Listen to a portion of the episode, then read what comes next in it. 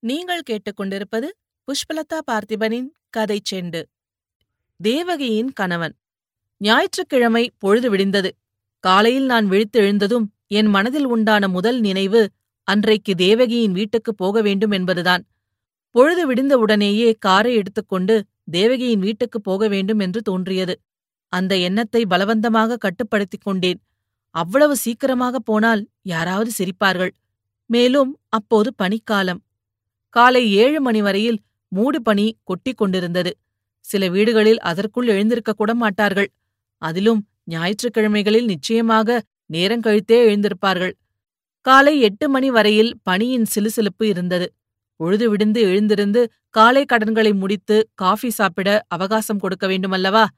கடைசியாக எட்டரை மணிக்கு புறப்பட்டேன். தேவகி கொடுத்திருந்த விலாசம் சிந்தாதிரிப்பேட்டையில் ஒரு சந்து.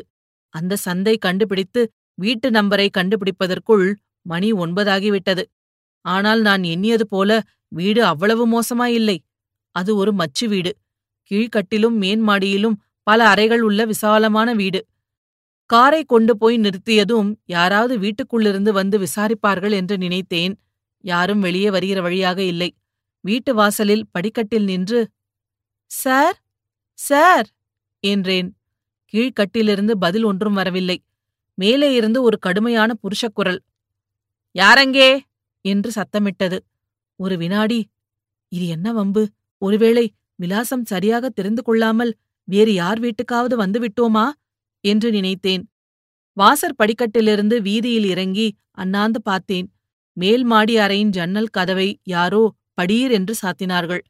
மேல்கட்டில் வேறு யாராவது குடியிருக்கலாம் என்று எண்ணிக்கொண்டு மறுபடியும் வாசற்படி ஏறி கதவண்டையில் வந்து சார் சார் என்றேன். அதற்கும் பதில் இல்லாமற் போகவே தைரியத்தை கையில் பிடித்துக்கொண்டு கதவை இரண்டு தட்டி தேவகி தேவகி என்றேன். பிறகு பாதி சாத்தியிருந்த கதவை திறந்தேன். உள்ளே முற்றத்தில் கொட்டிக் கொண்டிருந்த தண்ணீர் குழாயண்டை ஒரு வேலைக்காரி பாத்திரம் துளக்கிக் கொண்டிருந்தாள். ஒரு குழந்தை குழாயாண்டை நின்று குழாயிலிருந்த தண்ணீரில் கையை வைத்து விசிறி அடித்துக் கொண்டிருந்தது. அந்த குழந்தையை பார்த்ததும் என் மனம் நிம்மதியடைந்தது அந்த குழந்தை பொருட்காட்சி மைதானத்தில் தேவகியுடன் நான் பார்த்த குழந்தைதான். ஆகவே இது தேவகியின் வீடு என்பதில் சந்தேகமில்லை. ஒருவேளை உள்ளே சமையற்கட்டில் தேவகி இருக்கலாம். குழாயிலிருந்து தண்ணீர் கொட்டிக்கொண்டே இருப்பதால் நான் மெதுவாய் கூப்பிட்டது காதில் விழவில்லை போலும். என்னுடைய இரண்டு கையையும் பலமாக தட்டவே வேலைக்காரி நிமிர்ந்து என்னை பார்த்தாள். கையை அலம்பிவிட்டு ஏதோ முணுமுணுத்துக் கொண்டே என் அருகில் வந்தாள். என்னாங்க சாமி? என்றாள். தேவகி அம்மாளை பார்ப்பதற்காக வந்தேன். அந்த அம்மாளின் வீடு இதுதானே? என்றேன். அம்மா அடுத்த வீதிக்கு போயிருக்காங்க. ஒரு சிநேகதி அம்மாளின் குழந்தைக்கு ஆண்டு நிறைவு கல்யாணம். அதற்காக போயிருக்காங்க என்றாள் வேலைக்காரி. எப்போது திரும்பி வருவார்கள்? தெரியாதுங்க. அநேகமாக இப்பவே வந்தாலும் வந்துருவாங்க. இது என்ன தொந்தரவு? என்று நினைத்துக்கொண்டு வீட்ல வேற யாரும் இல்லையா? அந்த அம்மாளின் புருஷர் என்றேன். வேலைக்காரி கொஞ்சம் திகைத்து நின்றுவிட்டு அவங்க வெளியூருக்கு போயிருக்காங்க. இன்னும் திரும்பி வரவில்லைங்க என்றாள். அவளுடைய திகைப்பின் காரணம் அப்போது எனக்கு புரியவில்லை. பிற்பாடு புரிந்தது. தேவகி அம்மாளின் தகப்பனார் பத்மநாப ஐயங்கார் இருக்காரா? என்று கேட்டேன். அவர் இருக்காரு. அதோ அந்த கேமரா அறையில எட்டி பாருங்க என்று சொல்லிவிட்டு வேலைக்காரி தன்னுடைய வேலையை பார்ப்பதற்கு போய்விட்டாள். வேலைக்காரி சுட்டிக்காட்டிய அறையின் கதவு சாத்தியிருந்தது. சற்று நேரம் உட்கார்ந்திருக்கலாம் என்றால் ஒரு பெஞ்சியோ நாற்காலியோ ஒன்றும் கிடையாது. மேலும் அந்த வேலைக்காரி காமரா உள்ளுக்குள் எட்டி பார்க்க சொன்னதன் அர்த்தம் என்ன? அந்த அறை ஜன்னலின் கீழ்ப்பாதி கதவுகள் சாத்தியிருந்தன. அருகில் சென்று மேற்பகுதி வழியாக எட்டி பார்த்தேன். உள்ளே நான் பார்த்த காட்சி ஒரு நிமிஷம் என்னை பிரமிக்கும்படி செய்துவிட்டது. ஒரு வயதான மனிதர் அந்த அறையின் சுவர் ஓரமாக தலைகீழாக நின்று கொண்டிருந்தார். அவருடைய தலையை ஒரு தலையணையில் வைத்துக் கொண்டிருந்தார். கால்களை சுவர் மீது சாத்தியிருந்தார். மிகவும் சங்கடப்பட்டுக் கொண்டு நின்றார் என்பது தெளிவாயிருந்தது. ஆனால் அவருடைய முகம் எனக்கு தெரியவில்லை. எனினும் அவர் ஹெட்மாஸ்டர் பத்மநாப ஐயங்காராக இருக்கலாம் என்று தோன்றியது. முகத்தை பார்த்தால் நிச்சயமாய் சொல்லிவிடலாம். ஆயினும் தலைகீழாக நின்று கொண்டிருந்தவரிடம் எப்படி பேசுவது? ஜன்னல் ஓரமாகவே நின்று காத்து கொண்டிருந்தேன். ஒரு நிமிஷத்துக்கெல்லாம் அந்த மனிதரின் கால்கள் கீழே வந்தன. அவர் எழுந்து நின்றார். அறைக்குள் மங்கலான வெளிச்சமே இருந்த போதிலும் அவர் பத்மநாப ஐயங்கார்தான் என்பது தெரிந்துவிட்டது. இதுதான் சமயம் என்று. சார் சார் என்றேன். ஐயங்கார் என் பக்கம் சட்டென்று திரும்பி பார்த்து கடுகடுப்பான முகத்துடன் யாரது? சுத்த நியூசன்ஸ். இந்த வீட்டில் ஒரு நிமிஷமாவது பிரைவசி என்பதே கிடையாது என்றார். மன்னிக்க வேண்டும் சார். நான்தான். உங்கள் பழைய மாணாக்கன் கிச்சாமி. என்னை ஞாபகம் இல்லையா என்றேன். உடனே ஹெட்மாஸ்டரின் முகம் மலர்ந்தது. அடடே! டே டே நம்ம தண்டாங்கோர கிச்சாமியா? வா வா. தேவிகை கூட சொன்னாள் நீ வருவாய் என்று. நான் தான் மறந்துவிட்டேன் வா உள்ளே வா. என்று சொல்லிக் கொண்டே வந்து அறையின் கதவை திறந்தார். உள்ளே போனதும் தானும் உட்கார்ந்து என்னையும் ஒரு நாற்காலியில் உட்காரச் சொன்னார். மூக்கு கண்ணாடியை போட்டுக்கொண்டு என்னை நன்றாய் உற்று பார்த்துவிட்டு ஆமா நீ கிச்சாமிதான் ஆனால் எப்படி மாறிப் போயிருக்கிறாய்? ஷர்ட்டு கோட்டு கையில ரிஸ்ட் வாட்சு பையில பார்க்கர் பேனா எல்லாம் பிரமாதமா இருக்கிறதே. வாசலில் நிக்கிற கார் கூட உன்னுடையதுதானாக்கும். ஜோரான ஸ்டூடி பேக்கர் கார் அல்லவா? தேவகி சொன்னது சரிதான் நல்ல பணம் சம்பாதிச்சிட்ட போல இருக்கிறது. எல்லாம் பெருமாளுடைய அருள். ரொம்ப சந்தோஷம். ஆனாலும் எப்படி மாறிப் போயிருக்கிறாய்? என்னுடைய ஸ்டூடண்ட் கிச்சாமி நீதான் என்று நம்புவதே கஷ்டமாய்தான் இருக்கிறது. இப்போது எங்கே இருக்க? என்ன செய்யற? எல்லாம் சவிஸ்தாரமாய் சொல்ல பார்க்கலாம் என்றார். பிசினஸ் செய்து கொண்டிருக்கிறேன் சார் ஏதோ உங்கள் ஆசிர்வாதத்தினாலே இதுவரை எல்லாம் சௌக்கியமாகவே இருந்து வருகிறது. தியாகராஜா நகரில் வசித்து வருகிறேன். தாங்கள் இங்கே வந்து ரொம்ப வருஷம் ஆகிவிட்டதோ? ஏன்? ரிட்டையர் ஆனதுலேருந்து இங்கதான் இருந்து வருகிறேன். வேறெங்கே போகிறது? இது என் பிதிராஜ வீடு. அப்படியா? ரொம்ப சந்தோஷம். உங்களை நான் பார்த்து கிட்டத்தட்ட இருபத்தைந்து வருஷம் இருக்குமே. ஆனால் உங்களுடைய தோற்றத்தில் மட்டும் மாறுதலே இல்லை. அன்று மாதிரியே இன்றைக்கும் இருக்கிறீர்கள் சார். நீ சொல்றது உண்மை. வயது எனக்கு இப்போது எழுபத்தைந்தாகிறது ஆனால் நான் இதை சொன்னால் ஒருவரும் நம்புவதில்லை. எல்லாரும் அறுபது வயதுதான் மதிப்பிடுகிறார்கள். எதனாலே இப்படி இருக்கேன் தெரியுமா? எல்லாம் யோகாசனத்தின் மகிமைதான். நீ வருகிறபோது கூட ஆசனம்தான் செய்து கொண்டிருந்தேன். நீ வேணுமானால் பாரு நான் நூறு வயது இருக்கப் போகிறேன். நான் சுரம் தலைவலி என்று படுத்து இன்றைக்கு வருஷம் பதினைந்தாக போகிறது. எந்த வருஷத்துல சார்? நீங்கள் ரிட்டையர் ஆனீர்கள்? ரிட்டையர் ஆன வரையில் தண்டாங்கோரையில்தான் ஹெட்மாஸ்டரா இருந்தீர்களா ஆமா கிட்டா ஆமா. வேறெங்கே நான் போகிறது? தண்டாங்கோரையில அந்த நாட்களை நினைத்தாலே எனக்கு சந்தோஷமா இருக்கிறது. அதுவும் நீங்கள் எல்லாம் படித்துக் கொண்டிருந்த போது எப்பேற்பட்ட நல்ல செட். நீங்கள் எவ்வளவு சிரத்தையாய் படித்தீர்கள்.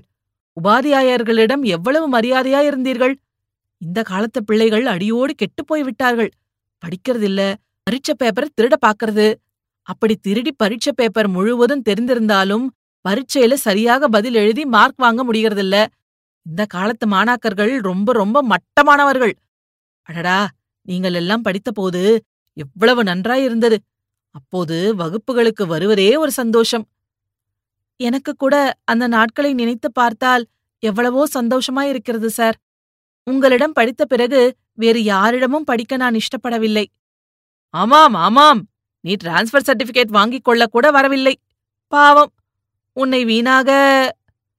அதனால் என்ன சார்? ஒன்றும் குறைவில்லை. அப்படியே படிப்பை விட்டுவிட்டு போய் பிசினஸ் துறையில் சேர்ந்ததினாலேதான் இன்றைக்கு நான் நன்றாயிருக்கின்றேன் என்னுடைய ஆபீஸில் எனக்கு கீழே முப்பது கிராஜுவேட்டுகள் குமாஸ்தா வேலை பார்க்கிறார்கள் சார் ரொம்ப சந்தோஷம்.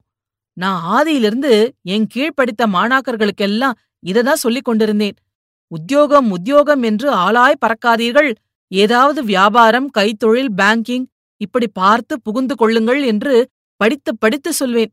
நீ ஒருவனாவது என்னுடைய வார்த்தையை மதித்து நடந்து இந்த மாதிரி நல்ல நிலைமைக்கு வந்திருக்கிறாயே.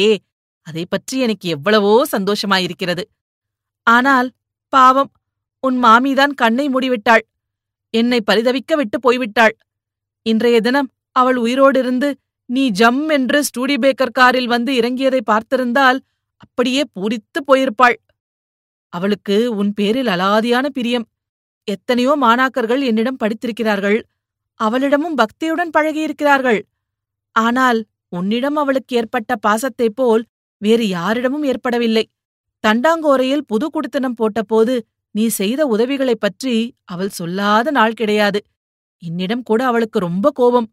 உன் பேரில் நான் அநியாயமாய் பழி போட்டு துரத்திவிட்டேன் என்று. ஆனால் அந்த நிலைமையில் நான் என்ன செய்திருக்க முடியும்? கிச்சா நீயே சொல்லு. ஆமாம் சார் நீங்கள் என்ன செய்திருக்க முடியும்? என்றேன் நான்.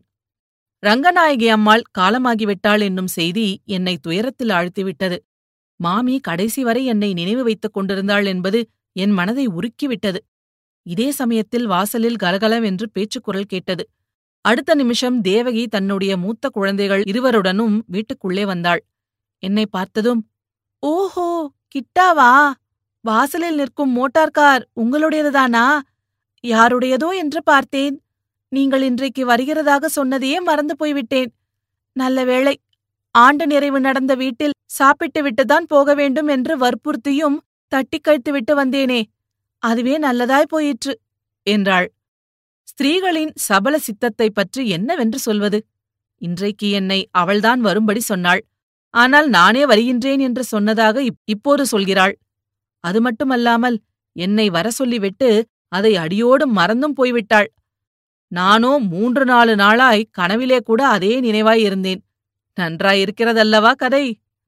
தேவகி உள்ளே வந்து உட்கார்ந்ததும் ஹெட்மாஸ்டர் பத்தாயா தேவகி நம்ம தண்டாங்கோரை கிச்சாசாமி எப்படி ஜோராய் ஸ்டூடி பேக்கர் கார் வைத்துக் கொண்டிருக்கிறான்.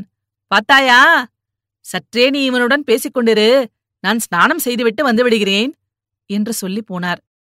தேவகி தன் குழந்தைகளை ஒவ்வொருவராய் கூப்பிட்டு இதோ உங்கள் சித்தியா வந்திருக்கிறார். நமஸ்காரம் பண்ணு என்றாள். வைஷ்ணவர்கள் சித்தப்பாவை சித்தியா என்று சொல்வது வழக்கம். இவர் எங்கள் சித்தியாவா? இத்தனை நாள் எங்களை ஏன் வந்து இவர் பார்க்கவில்லை? என்றது ஒரு குழந்தை. அதற்கு இப்போதுதான் உங்கள் சித்தியாவுக்கு தயவு வந்திருக்கிறது. அதற்கு நான் என்ன செய்கிறது? என்றாள் தேவகி. இதற்கு பதில் சொல்லவே எனக்கு தெரியவில்லை. குழந்தைகள் நமஸ்காரம் செய்துவிட்டு அவரவர்களும் கையில் ஒரு புஸ்தகத்தை எடுத்துக்கொண்டு போய்விட்டார்கள். அந்த நாளில் நீ படிப்பிலே கெட்டிக்காரியாக இருந்தது போலவே உன் குழந்தைகளும் இருக்கிறார்கள் என்றேன் நான். போதும் போதும். நான் படித்த லட்சணத்தை நீங்கள்தான் மெச்ச வேண்டும்.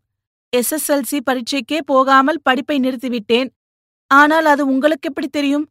நீங்கள்தான் திடீரென்று ஒருவரிடமும் சொல்லிக் கொள்ளாமல் சர்டிபிகேட் கூட வாங்கிக் கொள்ளாமல் மாயமாய் போய்விட்டீர்களே என்றாள்.